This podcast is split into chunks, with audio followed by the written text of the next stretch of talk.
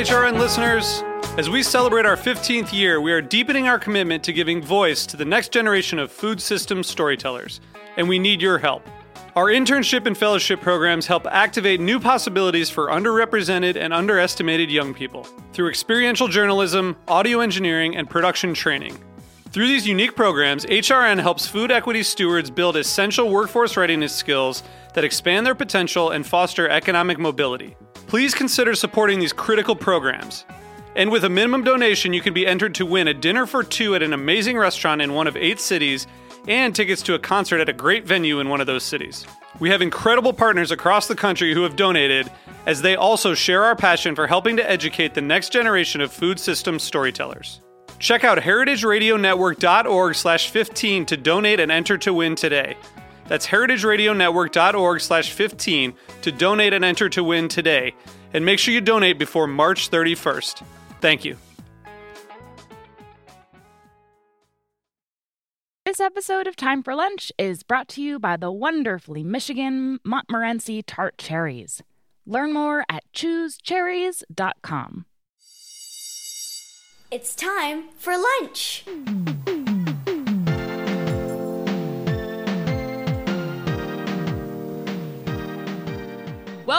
to Time for Lunch. This is a place to learn about eating, cooking, enjoying, and most of the time, playing with your food. Each episode, we cover a new subject. I'm Hannah Forden.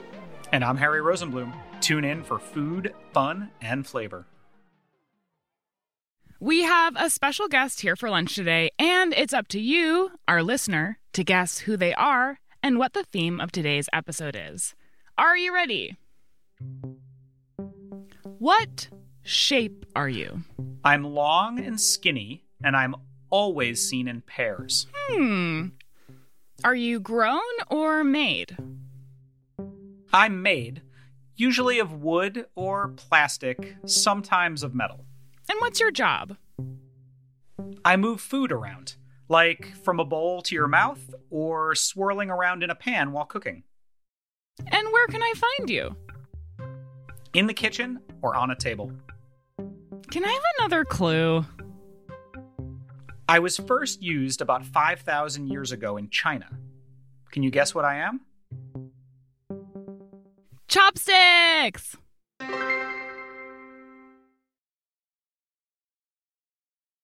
Chopsticks are really fun to use. I keep a set in my backpack because you can use them to eat anything and they pack really small.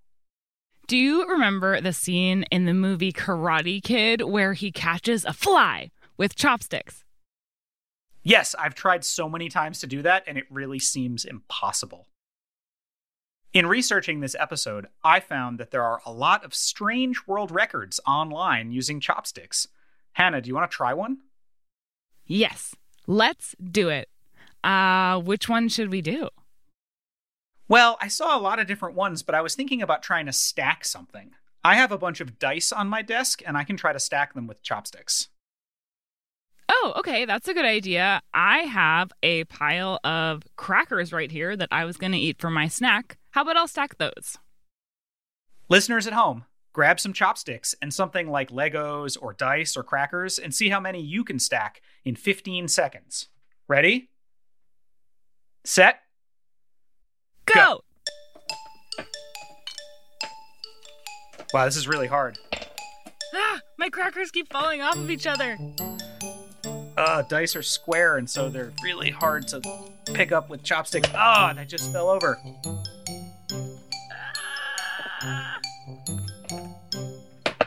Oh, I think I'm running out of time. Quick, quick! Oh, they just all fell over. I think we're out of time. Okay, well, did you get any stacked up, Harry? I got to like four or five, but then when I was putting the top one on, they all fell over before the time ran out. Okay, I have one, two, three, four, five crackers stacked, and then two of them fell off. Sounds like you're the winner.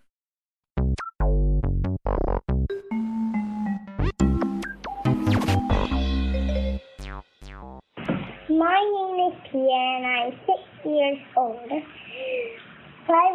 I would like to tell a joke to you. What does the elf learn in kindergarten? The alphabet. Why did the the man put his money in the freezer? Why? Because he wanted some cold hard cash. Now it's time for our question of the day. The answer to this question is somewhere in the episode, so listen carefully. When and where were chopsticks first used? We'll be back with more about chopsticks after the break.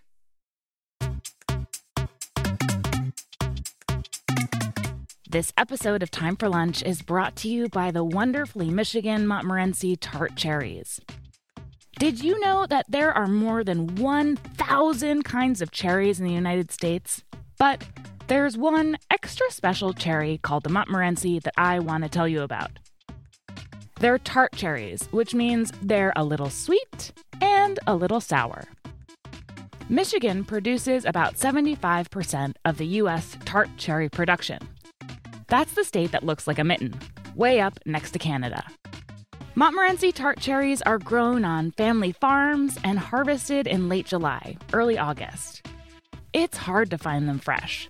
99% of tart cherries are processed into dried, frozen, canned, and made into juice. So we can enjoy them all year round. Yum! Montmorency tart cherries are one of America's superfruit, which means they're good for you. Not only are tart cherries delicious, but they provide nutrients and antioxidants that young eaters need to keep their minds and bodies healthy. Learn more about the wonderfully Michigan grown Montmorency tart cherry at choosecherries.com. I wanted to hear more from someone who grew up using chopsticks, so I called up my friend Mara King. She's a chef and culinary teacher. I knew she would have some great stories to share. My name is Mara, and I grew up in Hong Kong, which is a city on the southeastern coast of China. The way that we eat in China is we sit around a big round table, and instead of having your own plate and fork and knife, everybody has a bowl, usually filled with rice, and then we reach into the center of the table, like family style, and we share food using our chopsticks and we eat using our chopsticks. That sounds like a great way to share a meal with everyone around a big table. I remember learning how to use chopsticks, and I probably would have been like three or four years old learning how to use chopsticks. I remember because I had sort of created my own style to hold the sticks which involved like pinching the sticks and crossing them over. And I remember knowing at that time that this was kind of a wrong application of chopsticks and that I had to I, I, had to try very hard to learn the proper way. I remember as well that because of how we sat of all the food being shared in the middle, and because of wanting to feel independent and not being fed by my mom and dad, I remember feeling a very strong desire to want to be able to use the chopsticks myself. Later in the episode, Mara will tell us how to properly hold and use chopsticks. But chopsticks aren't just for eating. I find chopsticks to be a really amazing tool to use for cooking as well as for eating. I use the chopsticks, for example, like a whisk. So if I'm cooking an egg or an omelette, I use chopsticks instead of a whisk for whisking my eggs. They're really great. They work like tongs because you have it's basically a law an extension of your fingertips. So you have if you're good at chopsticks, you have very precise and strong grip. So I can take pieces of meat and flip them over in the pan using my chopsticks. And I can also, I have an extra long pair of chopsticks that are used just specifically for cooking. I have a lot more control instead of like if you think of a pair of tongs as like a, a mouth with teeth and it grips onto something, instead of using a mouthful of teeth, I'm using fingertips. There's so much more you can do with chopsticks. What an amazing tool. But there are some things you shouldn't do with chopsticks. In fact, there are some things that you really shouldn't do with chopsticks. There is a superstition that is held in Japan and in China where you don't put your chopsticks, you don't stick them in your rice. And the reason for that is that it that is reminiscent of joss sticks or um, incense sticks that are used for feeding ghosts and Some people will say that if you just stab your chopsticks into your rice, it's disrespectful, or that is like how how one would feed ghosts instead of feeding feeding humans. Here's a cool story. So when I was a kid, we whenever we had an important birthday or a wedding, we would have big banquets. And in China, a big banquet would mean your whole family getting together. And the grown ups would always arrive early to these banquets to play mahjong, which is kind of like a very noisy card game played with played with plastic tiles. The, when the parents are off playing rowdy games of mahjong, the kids would be stuck on these tables together trying to figure out ways to entertain ourselves until the food came. And of course, back then we didn't have cell phones and video games in our pockets to play with. Um, so we had to figure out how to entertain ourselves with what was there. And the game that was really popular was a challenge game that we would use with chopsticks. And so at the table before the meal came, there was always a dish of peanuts. And we would challenge ourselves to see how many peanuts you could pick up with your chopsticks you know, picking up just one peanut with chopsticks is challenging. And then scooping and picking up maybe two or three or four peanuts, like long ways with chopsticks, was challenging. But you are a real chopstick ninja if you can pick two peanuts up side by side. This sounds like our stacking challenge from earlier. Thank you so much to Mara King for teaching us even more about chopsticks. You know what? I think it's time for a dance break.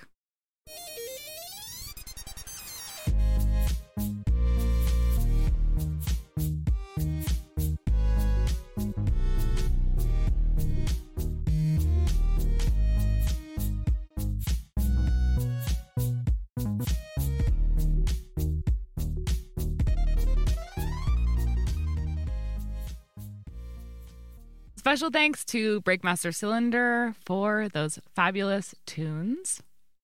Using chopsticks is not only good for getting food into your mouth, but also good for your brain. It's like a mini workout every time you pick something up to eat it. Another great use for a chopstick is if you crack an egg and you drop in a piece of shell, a chopstick is the perfect tool for getting it out of the bowl. That is such a good technique. And most of our listeners might already know this, but it takes a lot of practice to get good at using chopsticks if you didn't grow up using them. So keep working at it, and you can have your own stacking challenge at your next family game night. Remember, don't stab your chopsticks upright into your rice, or else you might be feeding ghosts.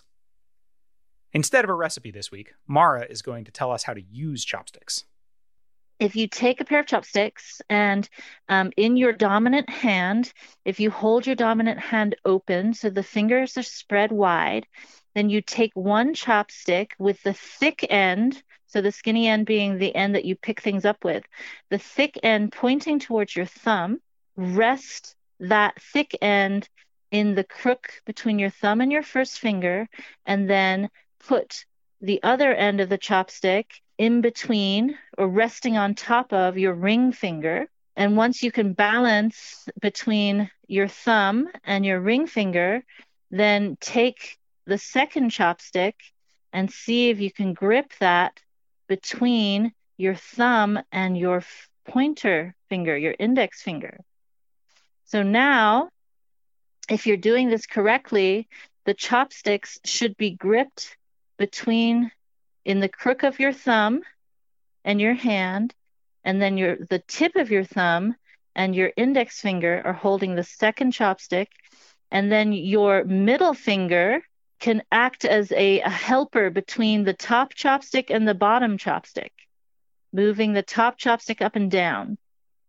And the bottom chopstick sort of stays still and it's firmly held between your ring finger, the side of your ring finger, and the side, the, the crook between your thumb and your hand.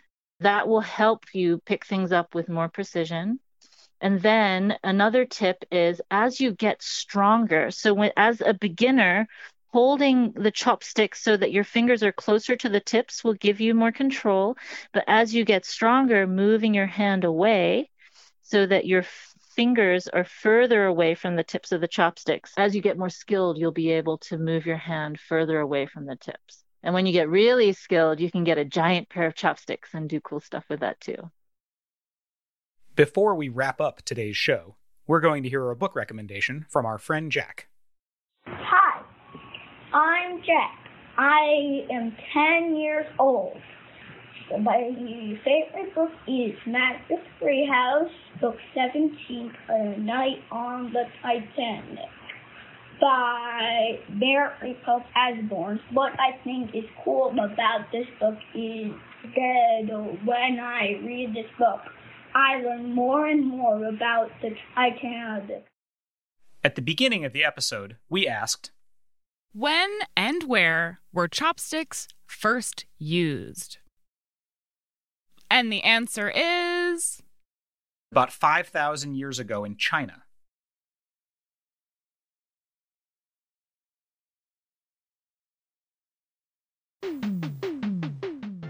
Thanks for listening to Time for Lunch. We'll be back next week with more tasty stories. Thanks to Jack and Pia for sharing their voices on the show today. The show is written, produced, edited, and hosted by Harry Rosenblum and Hannah Forden, with engineering by Liam Werner. Time for Lunch is a production of Heritage Radio Network, the world's pioneer food radio station. Learn more at heritageradionetwork.org. Time for Lunch is powered by Simplecast. And please stay in touch. Whether you have a joke you'd like to share or if you'd just like to tell us what you had for lunch, we love hearing from you.